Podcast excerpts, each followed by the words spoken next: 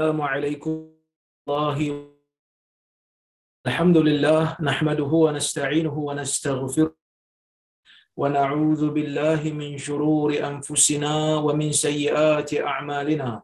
من يهده الله فلا مضل له ومن يضلل فلا هادي له. أشهد أن لا إله إلا الله وحده لا شريك له. وأشهد أن محمدا عبده ورسوله. اللهم صل وسلم على محمد وعلى آله وصحبه أجمعين. يا أيها الذين آمنوا اتقوا الله حق تقاته ولا تموتن إلا وأنتم مسلمون. يا أيها الناس اتقوا ربكم الذي خلقكم من نفس واحدة وخلق منها زوجها وبث منهما رجالا كثيرا ونساء واتقوا الله الذي تساءلون به والأرحام.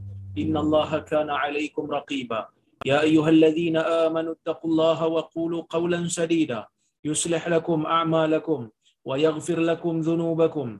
ومن يطع الله ورسوله فقد فاز فوزا عظيما. فإن أصدق الحديث كتاب الله وخير الهدي هدي محمد وشر الأمور محدثاتها وكل محدثة بدعة وكل بدعة ضلالة. أما بعد muslimin dan muslimat yang dirahmati oleh Allah Subhanahu wa taala sekalian. Alhamdulillah pada malam ini kita dapat bersama-sama berhimpun dalam kuliah Zoom ini untuk kita sambung bacaan uh, kitab Riyadhus Salihin yang kita adakan pada setiap Selasa dan Kamis. Cuma cuma saya mohon maaf lah kerana kelewatan sedikit disebabkan oleh kerana internet yang tidak stabil uh, dekat Kelantan ni saya dekat Kelantan sekarang ni kerana menghadiri program uh, KUIPS yang mana baru sampai petang tadi insya-Allah mudah-mudahan uh, talian internet ni boleh bertahan lah. Uh, tuan-tuan uh, aku suara. Terpaksa pakai wifi orang kata apa? Telefon saya sendiri sebab wifi di sini tidak begitu kuat. Dia punya dia punya coverage. Jadi uh, kalau suara saya okey alhamdulillah kita boleh mulalah kita masih lagi membicarakan ataupun berada pada bab yang ke-56 dalam Riyadhus Salihin iaitu bab fadlil ju' wa khushunatil 'aish. Bab kelebihan belapa dan kelebihan menjalani kehidupan yang sukar di dalam dunia ini.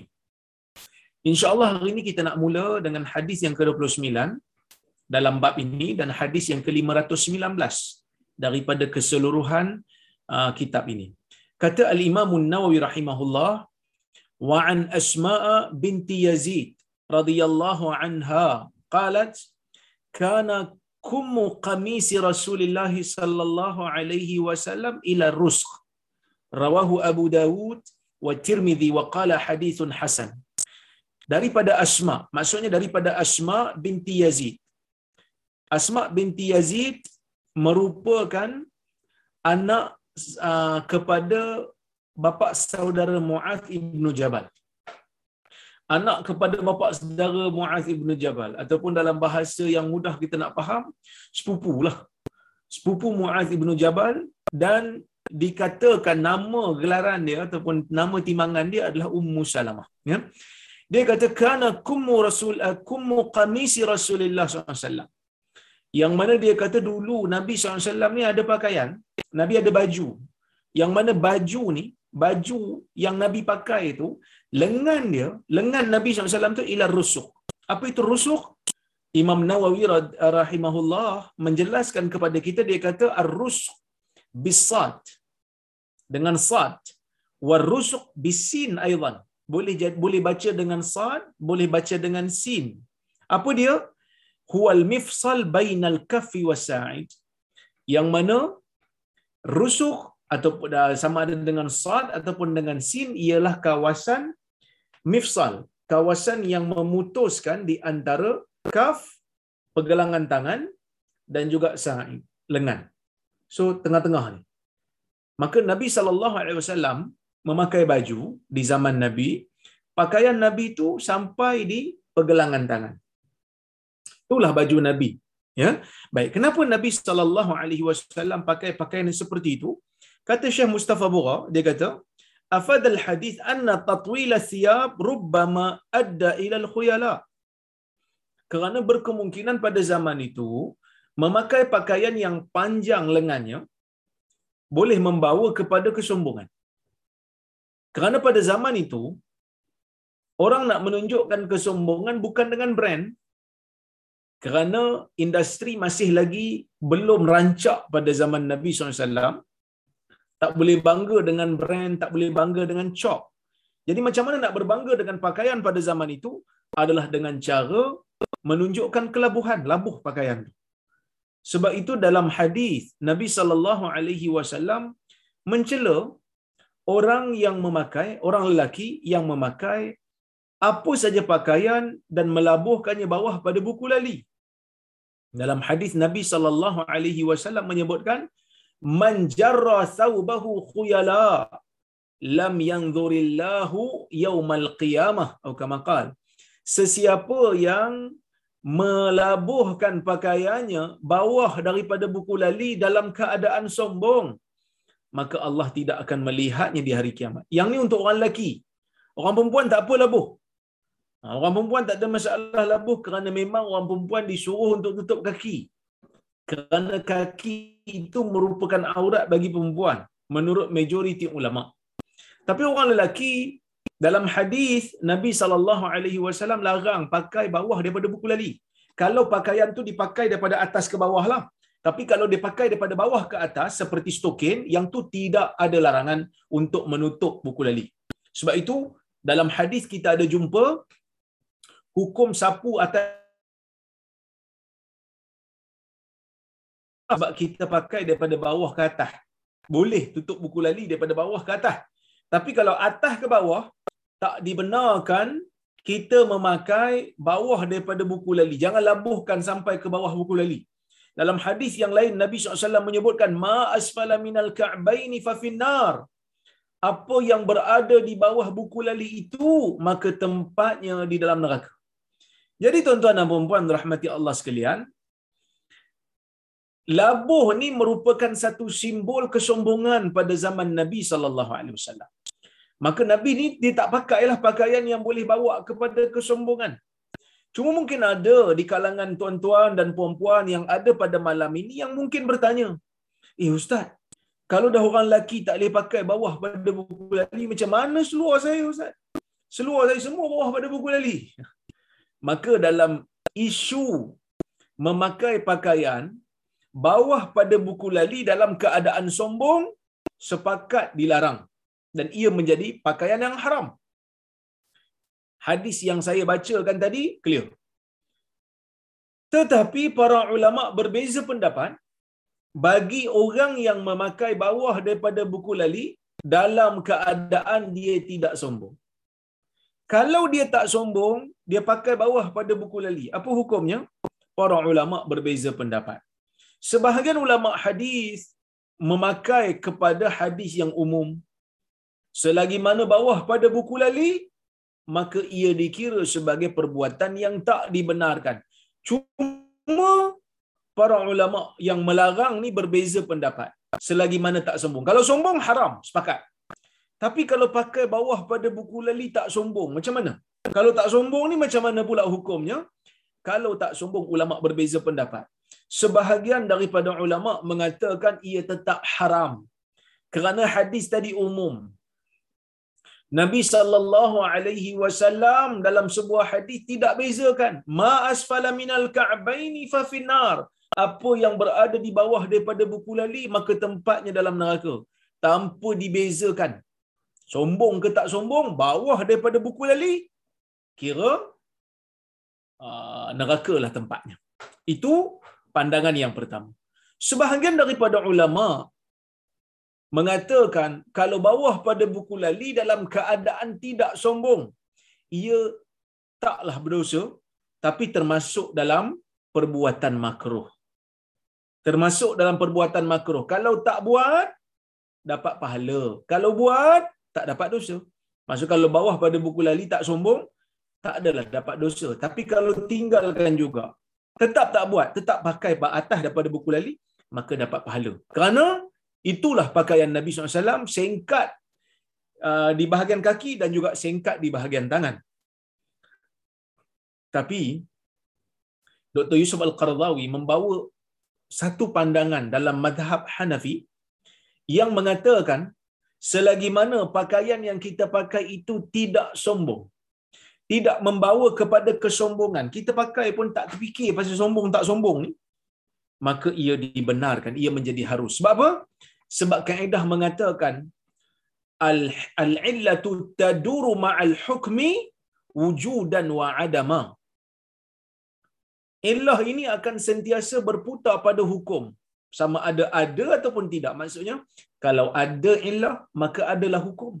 Kalau tak ada illah maka tak adalah hukum kan kenapa nabi SAW larang pakai bawah daripada buku lali bagi orang lelaki kerana sombong itu illahnya kerana nabi SAW sebut dalam hadis yang jelas manjarra thawbahu khuyala sesiapa yang melabuhkan pakaiannya dalam keadaan dia sombong Nabi wasallam dalam hadis ni clear sebut pasal sombong.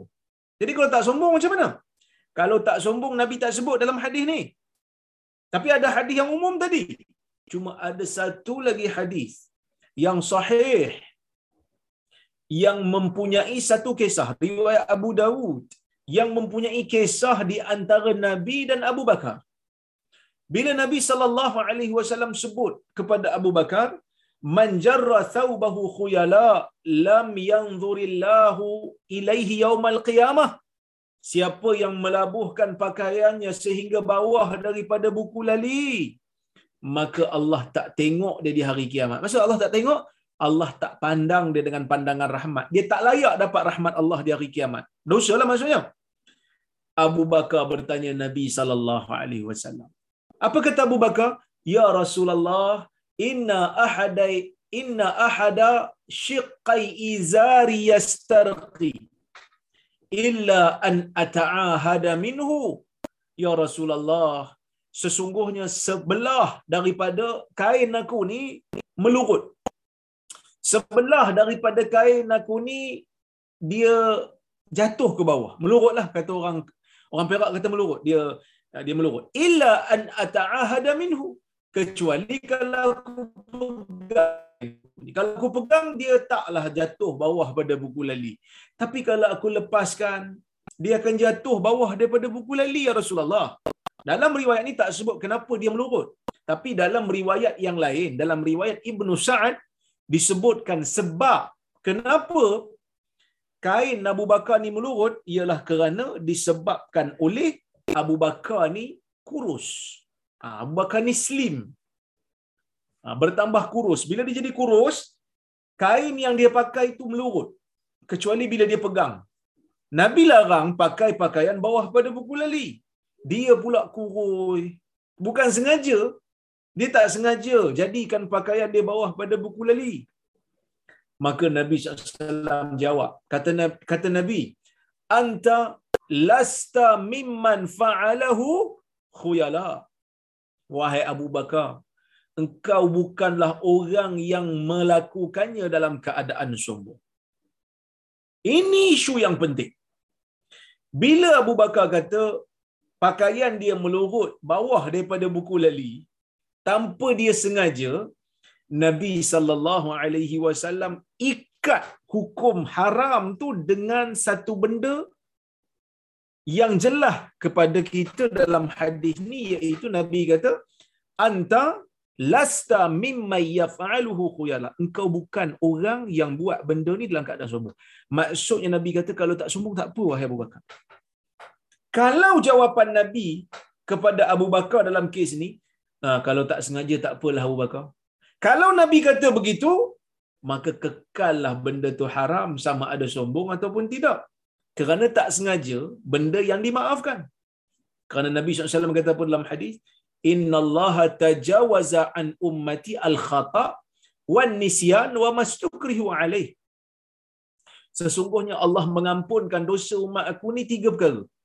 Al-khata, silap, nisyan, lupa, wa mastukrihu alaih. Dan, dan juga dipaksa. Tiga benda ni. Kalau Nabi kata, engkau buat dalam keadaan tak sengaja, wahai Abu Bakar, tak apalah. Bila tak sengaja, maksudnya termasuk dalam salah satu tiga ni lah. Tak sengaja. Bukan ada kehendak nak buat. Tapi dah melurut, tak sedar. Silap mungkin, lupa mungkin. Tapi Nabi tak ikat dengan tu. Nabi ikat dengan kasat. Nabi ikat dengan sesuatu yang ada dalam jiwa Abu Bakar. Engkau bukan buat dalam keadaan kau sombong, wahai Abu Bakar. Jadi selagi mana tak ada sombong, bawah pada buku lali tak ada masalah. Kan? Ha, jadi, Wallahu ta'ala a'lam. Saya cenderung kepada pendapat yang ketiga ni. Ada yang pertama kata haram, yang kedua kata makruh, yang ketiga kata harus. Tiga-tiga ni kata kalau tak sombong lah. Kalau sombong, sepakat kata haram. Ha, jadi sebab itu tak ada masalah lah. Kalau pakai bawah pada buku lali, dalam keadaan kita tak sombong. Dan tak ada pun unsur sombong tu di zaman ni. Pakai bawah pada buku lali, tak ada sombong pun. Maka tidaklah menjadi satu masalah bagi kita insya Allah. Dia kata juga, kata Syekh Mustafa Bura juga, awil man'i minal harakati syariah. Boleh jadi juga pakaian yang labuh ni, lengan yang panjang-panjang sangat ni, boleh menghalang daripada gerakan yang cepat. Wa taqsiruha yuaddi ila ta'adzi bil bard awil har. Boleh jadi kalau pendek sangat membawa kepada uh, kita tak selesa disebabkan sejuk ataupun panas. Wa khairul umur al wasat. Sebaik-baik perkara yang di pertengahan. Wa huwa ma kana alaihi Rasulullah SAW yang mana yang dipilih oleh Nabi SAW tidak begitu pendek sehingga membawa kepada sangat sejuk atau sangat panas, tidak membawa kepada terlalu panjang yang mungkin boleh bawa kepada sombong ataupun mungkin boleh bawa kepada terlalu panas. Baik, kita pergi kepada riwayat berikutnya, riwayat yang ke-30 dalam bab ni, riwayat yang ke-520 dalam keseluruhan kitab ni. Kata Al-Imam Nawawi rahimahullah, Hadis ini panjang tuan-tuan. Saya baca sikit saya terjemah. Saya baca sikit saya terjemah eh. Wa an Jabir radhiyallahu anhu qala. Daripada Jabir radhiyallahu anhu ataupun kita boleh baca daripada Jabir radhiyallahu anhuma kerana dia dan ayahnya adalah sahabat Nabi sallallahu alaihi wasallam. Dia kata apa? Inna kunna yaumal khandaq nahfir sesungguhnya kami dulu pada hari khandak pernah mengorek tanah. Mengorek tanah buat apa? Mengorek tanah ni buat parit. Untuk apa buat parit? Buat parit ni supaya tentera-tentera musuh Islam tak boleh masuk ke Madinah untuk menyerang Madinah. Kenapa Nabi mengambil pendekatan begini? kerana pada zaman kita kata pada zaman dulu pada tahun kelima hijrah berlakunya pakatan Ha, tuan-tuan panggil lah pakatan ke, perikatan ke, barisan ke, tak ada masalah. Tapi ada satu pakatan, ada satu barisan, ada satu perikatan. Yang dimulai oleh Yahudi Bani Nadir. Yahudi Bani Nadir yang berada di Madinah pada ketika itu yang telah berjanji dengan Nabi sallallahu alaihi wasallam untuk uh, setia dengan Nabi sallallahu alaihi wasallam untuk mempertahankan Madinah apabila diserang mereka telah berlaku khianat kepada Islam apabila mereka ini mengajak kabilah-kabilah Arab daripada Quraisy yang terdiri daripada Ghatafan dan juga Kinanah untuk memerangi Nabi sallallahu alaihi wasallam.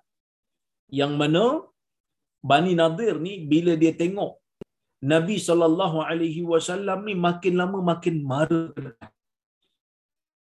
Makin ada progres. Makin lama makin banyak orang sokong Nabi. Jadi dia mula rasa takut. Bila dia mula tuan-tuan, dia ya, dia kok mana pun dia mesti ada rasa tak suka di Islam tu kok mana pun walan tab'an kal yahud walan nasara hatta tattabi' millatahum. Selama Nasara itu tidak akan reda dengan wahai Muhammad. Sehingga kamu mengikut ini clear.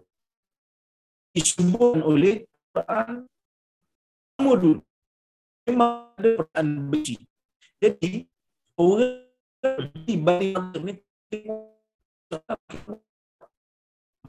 makin pengaruh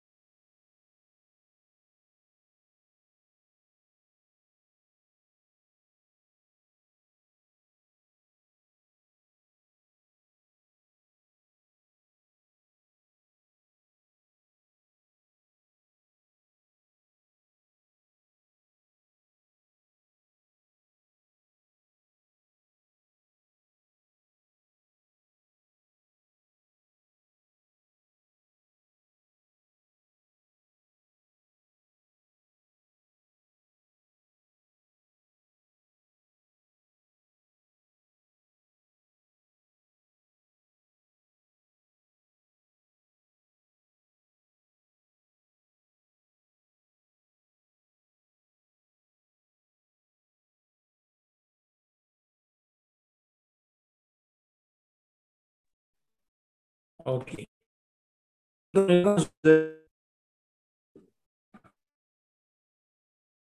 Internet problem pula ngangkut. Baik. Jadi kita sambung balik eh, perbincangan kita yang mana uh, Bani Nadir ni tengok Nabi sallallahu alaihi wasallam dengan para sahabat makin lama makin ramai pengikut. Makin lama makin ada progres. Dia tak berhenti dia berterusan, berterusan, berterusan dan berterusan, maka apa yang berlaku? Mereka pun yang mana Madinah ni kecil je. Kan? Madinah ni tuan-tuan kecil. Jadi bila kecil, kabilah-kabilah yang berada di sekeliling tanah Arab tu boleh sebenarnya untuk berpakat dan menyerang Madinah. Perkara ini diketahui oleh Nabi sallallahu alaihi wasallam. Jadi mereka, mereka tahu apa yang berlaku. Nabi SAW pun mesyuarat dengan para sahabat. Apa nak buat? Sebab orang-orang Yahudi ni Ghatafan, Kinanah, Quraisy dah berhimpun dah. Yang mana bilangan mereka pada ketika itu ada 10 ribu. Berbanding dengan bilangan orang Islam baru ada 3 ribu. Ni bila berlaku ni? Ulama berbeza pendapat ada yang kata pada bulan Zulqaidah seperti mana yang disebutkan oleh Ibnu Sa'ad ada yang mengatakan ia berlaku pada bulan Syawal seperti mana yang disebutkan oleh Ibnu Ishaq. Tapi ia berlaku pada tahun kelima hijrah. Tahun kelima hijrah ni peperangan yang besar. Sebab tu dipanggil Al-Ahzab. Sebab tu masa takbir raya disebut perkataan wahazamal ahzab wahdah Tuhan yang mengalahkan tentera Al-Ahzab. Kenapa disebut Al-Ahzab? Kerana itu merupakan antara nikmat terbesar yang Allah Taala beri kepada orang Islam. Kerana pakatannya pakatan yang besar. Kerana perikatannya perikatan yang besar, barisannya barisan yang besar. Nabi sallallahu alaihi wasallam pun mesyuarat dengan para sahabat. Macam mana nak buat? Serangan ni mungkin serangan yang dahsyat. Dari sudut atas kertas mereka ramai. Mereka boleh memerangi kota Madinah ini dan hancurkan Madinah ini sehingga menjadi debu. Itu dari sudut perhitungan manusia. Maka bangkitlah seorang sahabat Nabi sallallahu alaihi wasallam daripada Parsi yang bernama Salman Al-Farisi yang mana Salman Al-Farisi mempunyai pengalaman berperang ketika mana dia berada di bumi Parsi. Lalu dia kata apa? Dia kata kami dulu masa dekat uh, Parsi kami kalau nak berperang kami buat parit. Ha, bila nak berperang kami buat parit supaya musuh tak boleh masuk ke dalam kubu kami. Kalau dia nak guna kuda nak melompat pun kuda akan jatuh ke dalam parit tu. Jadi Nabi sallallahu alaihi wasallam menerima pakai cadangan yang dibuat oleh Salman Al-Farisi. Jadi dia pun arahkan korek parit untuk korek parit di Madinah supaya Madinah menjadi kubu yang selamat. Jadi waktu tu diceritakan oleh Jabir. Jabir kata, "Inna kunna yaumal khandaq nahfir." Sesungguhnya kami dulu pada hari khandaq ni kami korek parit. Fa'aradat kudiyatan syadidah. Uh, fa'aradat kudiyatun syadidah. Tiba-tiba muncul tanah yang keras, batu yang keras. Masa tengah korek-korek, padang pasir kan? Ada batu, ada pasir yang keras. Eh ustaz, saya tengok padang pasir tu halus je pasir, tak semua. Tak semua padang pasir ada pasir yang halus. Saya duduk Jordan. Padang pasir dekat Jordan banyak berbatu-batu. Yang halus ni hanya sebahagian tempat. Itu pun nak masuk kena bayar. Ha, tapi kalau dekat Dubai, dekat uh, Qatar, uh, tak perlu bayarlah. Memang mereka ada kawasan yang terbuka untuk orang masuk. Ya? Memang pasir dia halus lah. Pasir dia halus macam pasir pantai. Itu padang pasir yang tertentu sahaja. Tapi padang pasir yang biasa memang ada batu. Jadi dia orang pun terjumpa batu. Nak korek-korek, eh nak nak nak orang kata nak nak korek-korek tanah nak buat parit, ada pula batu. Faja'u ila Nabi sallallahu alaihi wasallam. Ya, lalu mereka pun jumpa Nabi sallallahu alaihi wasallam. Maka Nabi sallallahu alaihi wasallam pun diberitahu oleh para sahabat. Dia kata apa? faqalu hadhihi kudyah aradat fil fil khanda ya rasulullah dia kata di dalam apa ni kami di dalam proses kami ni nak korek parit ni kami terjumpa batu dalam tanah ya dalam parit ni okey kemudian bila mereka mengadu kepada Nabi sallallahu alaihi wasallam maka Nabi pun kata ana nazil. Aku pun turun. Nabi kata aku akan turun bagi tengok. Okay, bila Nabi turun, summa qama wa batnuhu ma'subun bihajar. Nabi pun bangun berdiri dalam keadaan Nabi ni mengikat batu dekat perut dia. Kenapa Nabi ikat batu kat perut? Kerana Nabi lapar. Kenapa bila lapar kena ikat batu kat perut? Ada yang kata supaya Nabi SAW boleh tegak diri. Sebab bila lapar sangat, kita akan terbungkuk. Disebabkan perut yang mengecut. Jadi bila ikat batu, boleh tegak berdiri balik. Ada yang kata disebabkan oleh kerana bila lapar, perut akan menjadi panas. Bila lapar, perut akan jadi panas. Jadi bila letak batu tu, dia akan menyejukkan menyejukkan perut. Okey, baik. Kemudian bila Nabi turun dalam keadaan Nabi mengikat perutnya dengan batu walabisna salasata ayamin la nazuqu zawaqa sahabat kata kami ni tiga hari dah tak makan apa kami tak makan apa sepanjang tiga hari maka tak heranlah Nabi SAW pun ikat perut juga sebab tu Lapar ni dipanggil ikat perut. Sebab memang orang zaman dulu lapar sehingga ikat perut. Kan kita katakan, saya dulu ustaz masa zaman belajar duit, tak ada ustaz, apa apa nak buat? Ikat perut. Ikat perut zaman sekarang dia lebih kepada metafora. Ikat perut pada zaman ni lebih kepada metafora. Tapi ikat perut zaman dulu memang betul-betul ikat. memang betul-betul ikat perut. Jadi, tiga hari tak makan. Minum saja.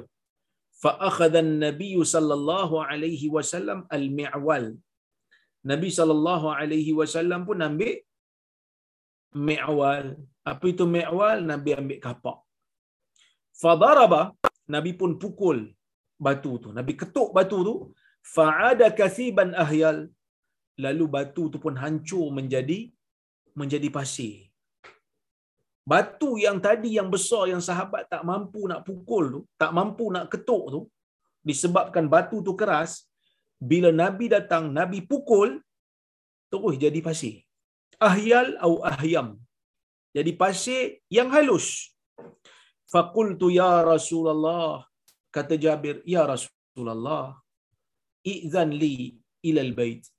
Tolonglah minta izin, uh, tolonglah beri izin kepada saya untuk saya balik ke rumah. So bila Nabi pukul, jadi pasir yang halus. Dalam keadaan Nabi tu ikat perut, lapar. Apa nak tunjuk kat kita ni? Sahabat yang ramai-ramai tu tak mampu nak hancurkan batu, sedangkan Nabi sallallahu alaihi wasallam mampu nak hancurkan batu. Apa maksud dia? Nabi lebih kuat daripada para sahabat dari sudut kekuatan. Tenaga. Memang betul. Nabi SAW sememangnya mempunyai kekuatan yang sangat dahsyat. Iaitu Nabi kata para sahabat seperti mana kata Anas Nabi mempunyai kekuatan 30 orang lelaki. Dalam riwayat yang lain disebutkan Nabi ini punya kekuatan 40 orang lelaki. Kuatlah Nabi ni walaupun dalam keadaan ikat perut, walaupun dalam keadaan tak makan, sekali hentak aja batu hancur berderai jadi pasir yang halus. Jadi sebab tu sahabat ni tahu Nabi ada kekuatan tu sahabat panggil. Lepas tu Jabir kata, Ya Rasulullah, izinkan saya, saya nak balik ke rumah. Kenapa nak minta izin? Kerana arahan untuk korek khandak ni arahan Nabi SAW. Ia arahan agama. Semua kena pergi. Cuma walaupun Nabi arahkan semua pergi, orang munafik tetap minta excuse. Orang munafik kan? Dia minta excuse. Siapa munafik? Orang tak beriman. Buat apa dia nak pergi korek dia kata. Saya bukan beriman pun. Saya beriman ni berlakonnya. Sebab saya takut saya di apa-apakan itu ya. Lalu mereka minta excuse. Fakultu limraati. Bila Jabir balik ke rumah, dia pun sebut kepada isteri dia. Ra'aitu bin Nabi sallallahu alaihi wasallam syai'a. Dia kata, saya melihat dekat Nabi ni ada sesuatu. Ma fi zalika sabar. Yang mana saya ni tak ada kesabaran nak tengok Nabi SAW dalam keadaan begitu. Ha, dia kata, saya tengok Nabi ni saya kesian lah. Kan? Ha, yang mana tak tahan nak tengok Nabi ni. Fa'indaki syai, adakah di sisi kamu sesuatu? Maksudnya ada makanan tak? Kalau kita boleh bagi Nabi makan. Faqalat indi sya'ir wa anaq. Kata isteri Jabir, ya ada. Saya ada gandum dan saya ada um, kita panggil kambing. Kambing betina. Fazabahtu al-anaq wa tahantu syair. Lalu Jabir pun dia sembelih kambing berkenaan dan dia kisar gandum tersebut. Hatta ja'alna al-lahma fil burma sehingga kami masak daging tu dalam satu masakan burma. Masak burma ni masak yang terkenal lah pada zaman tu. Thumma ji'tu an-nabiy sallallahu alaihi wasallam. Kemudian saya pun pergi jumpa Nabi SAW. Wal ajin qadin kasar. Dalam keadaan doh tepung tu dah dah dah masak lah. Ha, bila dah masak, roti dah sedia. Wal burmah bainal asafi qad kanat tandaj. Yang mana burmah yang kami masak ni, gulai yang kami masak ni, bainal asafi. Bainal asafi ni maksudnya di atas uh, batu yang di bawahnya ada api. Kadat qad, uh, kadat tandaj yang mana hampir-hampir nak mendidih dah. Summa ji'tu Nabi sallallahu alaihi wasallam. Kemudian saya pun uh, sorry. Uh, faqultu tu'ayyimun li. Dia kata, "Ya Rasulullah, ada sedikit makanan yang saya ada.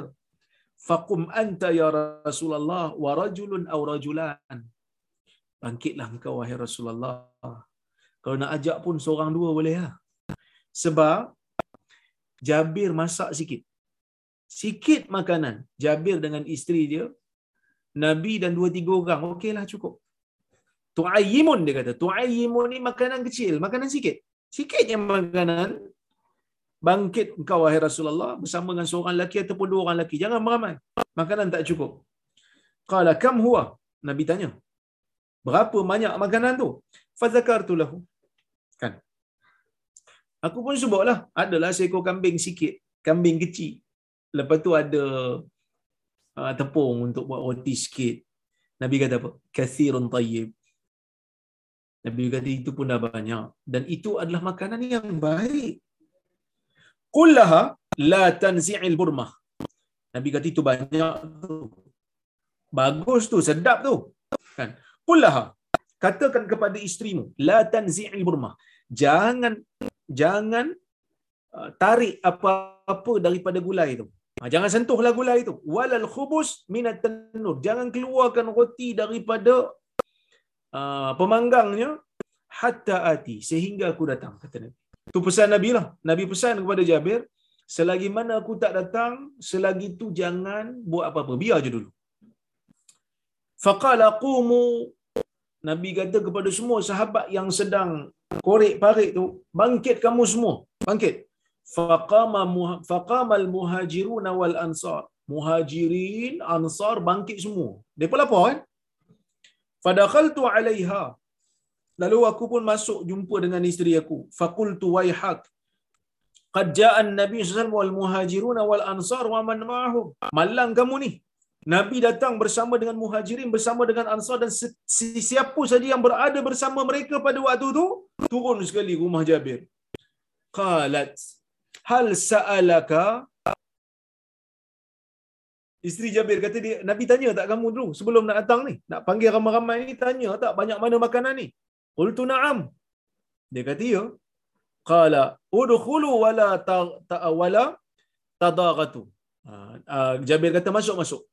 Masuk jangan berebut-rebut. Nak kata ramai tu jangan berebutlah. Kan? Faja'ala yaksirul khubza wa yaj'alu 'alaihi laham. Nabi pun patahkan roti, Nabi koyak roti dan Nabi letakkan di atas roti itu daging.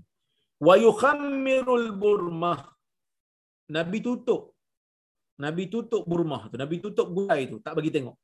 Wattanur. Dan Nabi tutup juga pemanggang roti tu. Alladhi a'idha akhadha minhu. Bila Nabi ambil tu, Nabi tutup. Dua-dua tu Nabi tutup, Nabi ambil di bawah.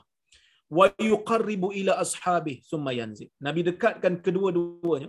Nabi dekatkan apa ni gulai tu yang bertutup, Nabi dekatkan tempat memanggang roti yang bertutup, Nabi dekatkan kepada sahabatnya kemudian Nabi mula tarik. Nabi tarik falam yakzal yaksir wa yaghrif hatta shabi'u wa baqiya minhu. Nabi tarik, Nabi letak daging, Nabi bagi. Nabi tarik roti, koyak roti, Nabi letak daging, Nabi bagi.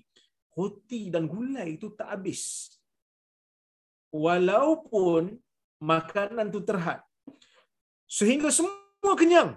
Wa baqiya minhu. Masih ada kekal lagi gulai itu. Qala faqala kuli hadha wahdi. Aquli hadha wa ahdi. Nabi sebut kepada isteri Jabir, makan daripada gulai ini dan berikan hadiah pada orang lain. Fa innan nas asabathum maja'ah. Kerana manusia sekarang ni mereka dalam keadaan lapar. Hadis riwayat Bukhari dan Muslim. Dalam riwayat Jabir yang lain dia kata, "Lamma hufira al-khandaq ra'aitu bin Nabi sallallahu khamasa." Ketika mana khandaq itu dikorek, aku melihat Nabi SAW ni ada lapar. Nabi lapar dan dahaga. Fankafa'tu ila mra'ati. Aku pun balik ke isteriku. Faqultu hal indaki syai? Ada tak makanan apa-apa? Fa inni ra'aitu bi Rasulullah SAW khamasan syadidah. Kerana aku tengok Nabi sangat lapar. fa akhrajat ilayya jiraban fihi sa' min sya'ir. Isteri aku pun keluar satu bekas yang mana dalam dia ada satu gantang daripada daripada roti. Dalam riwayat ni sebut satu gantang. Satu gantang boleh makan ramai. Ya. Walana buhaimah dajen fazabahtuha. Di, di sisi kita adalah kambing kecil yang kita bela kat rumah. Lalu aku pun sembelihnya watahanati syair. Dia pun kisah ah, gandum fafaza'at ila faraghi. Ah, sorry, fafaragat ila faraghi. Ah, bila aku selesai, dia pun selesai. Dia buat roti, aku sembelih kambing.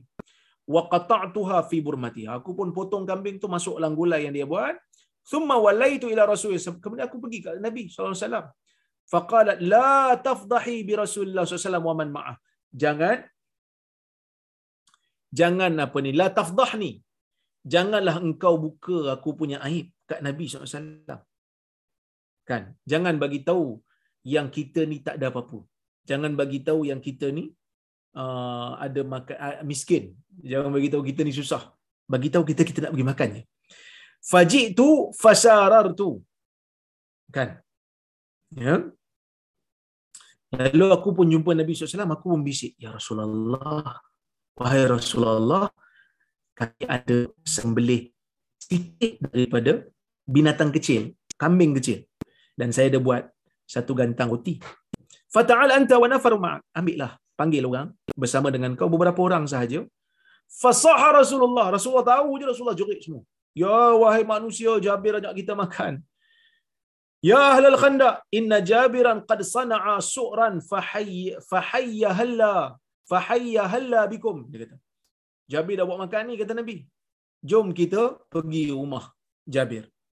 Faqala Nabi SAW, la tunzilunna burmatakum. Nabi kata jangan turunkan jangan turunkan gulai kamu daripada tempat dia.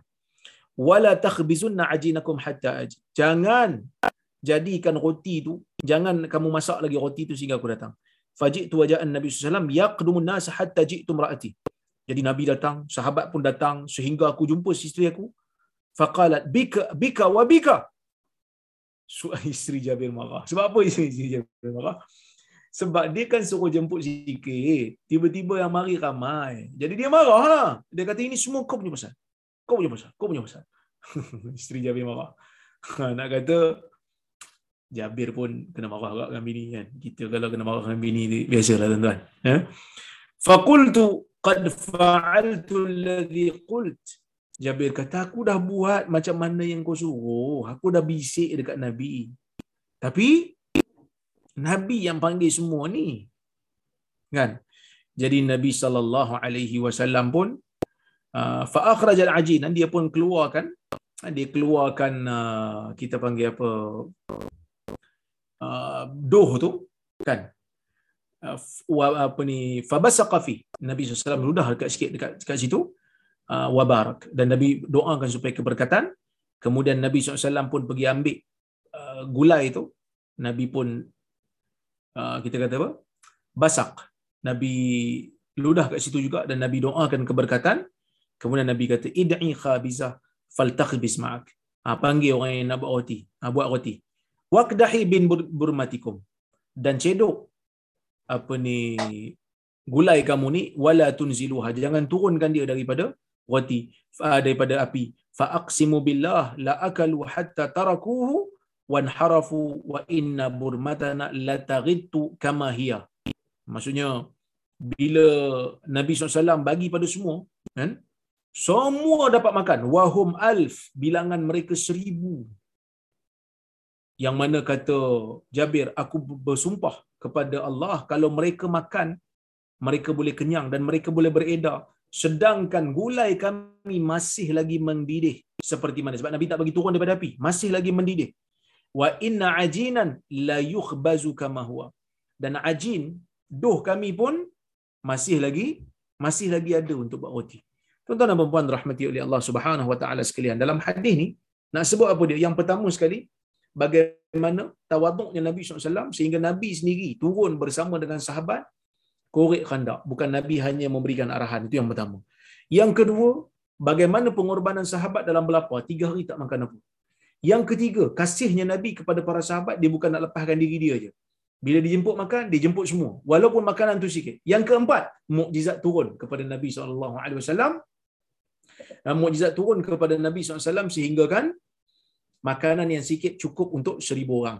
Dan yang terakhir, pemurahnya sahabat Nabi SAW yang bernama Jabir dan istrinya sehingga ada makanan yang special dijemput Nabi SAW dan sahabat. Cuma mereka bukan kedekut tetapi disebabkan mereka bimbang tak cukup. Jadi itulah sebuah sedikit yang boleh saya sampaikan pada malam ini. Mudah-mudahan ada manfaat untuk kita semua. Mohon maaf kerana hari ini uh, kita punya kita panggil apa? Uh, lain internet tak berapa cukup uh, kuat untuk kita berkuliah secara orang kata apa uh, secara baiklah. Ya, baik. Assalamualaikum salam. Terdapat irsyad Jabatan Mufti Perak tentang persempadanan qaryah iaitu mula musafir dikira sebelah KM. Bermakna kalau musafir dari KL turun di Gunung Rapat dan rumah di Tambun Ipoh maka dah masuk qaryah dan tak boleh kasar. Apa pandangan ustaz? Di mana dikira sempadan qaryah? Wallahu a'lam itu sebahagian daripada ijtihad mereka. Tapi um, dalam kitab-kitab fiqh mengatakan kita mesti keluar daripada kawasan kita, kampung kita. Ha, ya. Uh, kampung kita kawasan yang menjadi ruang untuk masjid kita. Jadi kalau kita keluar daripada kawasan tu, kita dah dikira uh, keluar bermusafir lah. Jadi maksudnya kalau di Kuala Lumpur, keluar daripada section, uh, dikira dah keluarlah daripada kawasan dia. Dah boleh dah untuk jamak dan qasar. Boleh juga ambil pendapat tu kerana itu juga ijtihad yang yang yang uh, ada. Tapi pastikanlah sebelah kilometer tu keluar daripada kawasan. Tapi kalau sebelah kilometer tu masih lagi dalam kawasan sendiri, tak dikira jugalah. Kan? Yang penting keluar daripada kawasan sendiri.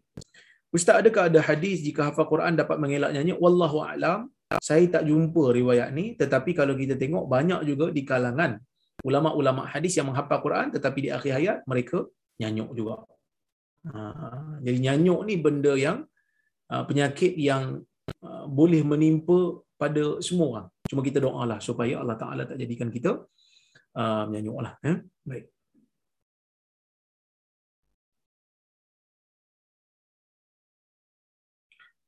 Ustaz kalau naik bas dari KL ke Gunung Rapat dan rumah di Tambun, Gunung Rapat dan Tambun ni satu kawasan lah kan. Bas berhenti di RNR tapi saya sengaja tak solat di RNR sebab nak jamak takhir, isyak, tamam dan maghrib. Adakah sah? Boleh. Kalau kita nak solat di rumah lepas masuk waktu yang kedua. Contohnya kita waktu maghrib masih musafir. Tapi kita tak solat di pertengahan jalan. Kita kata saya nak jamak takhir di rumah tamam. Tiga dan empat. Boleh. Tak ada masalah. Ha, boleh. Kalau nak solat di pertengahan jalan boleh buat tiga dua. Jamak dan kasar. Tapi kalau nak di rumah, jamak takhir, tiga empat. Tapi kalau sampai di rumah, belum lagi waktu isyak, tak bolehlah jamak. Kerana waktu isyak belum masuk. Semayang maghrib je lah. Wallahu'alam. Okay tuan-tuan, itu saja yang boleh saya sampaikan pada malam ini. InsyaAllah kita jumpa lagi di lain masa. Adalah yang ketiga, terima kasih kepada penganjur. Ah, kepada Datuk Syekh Hamid, Haji Hamid, Johan, ah, Datuk Rozan, Tan Sri Azman, dan juga Haji Shah yang menganjurkan kuliah pada malam ini. Saya ucapkan terima kasih banyak. Terima kasih kepada yang hadir. Kita jumpa lagi di lain masa. Saya mohon maaf terkasar bahasa. Tersilap kata aku qawli hadha wa astaghfirullahalazim li wa lakum. Assalamualaikum warahmatullahi wabarakatuh. Waalaikumsalam. Terima kasih Waalaikumsalam. Jazakallah khairan doktor.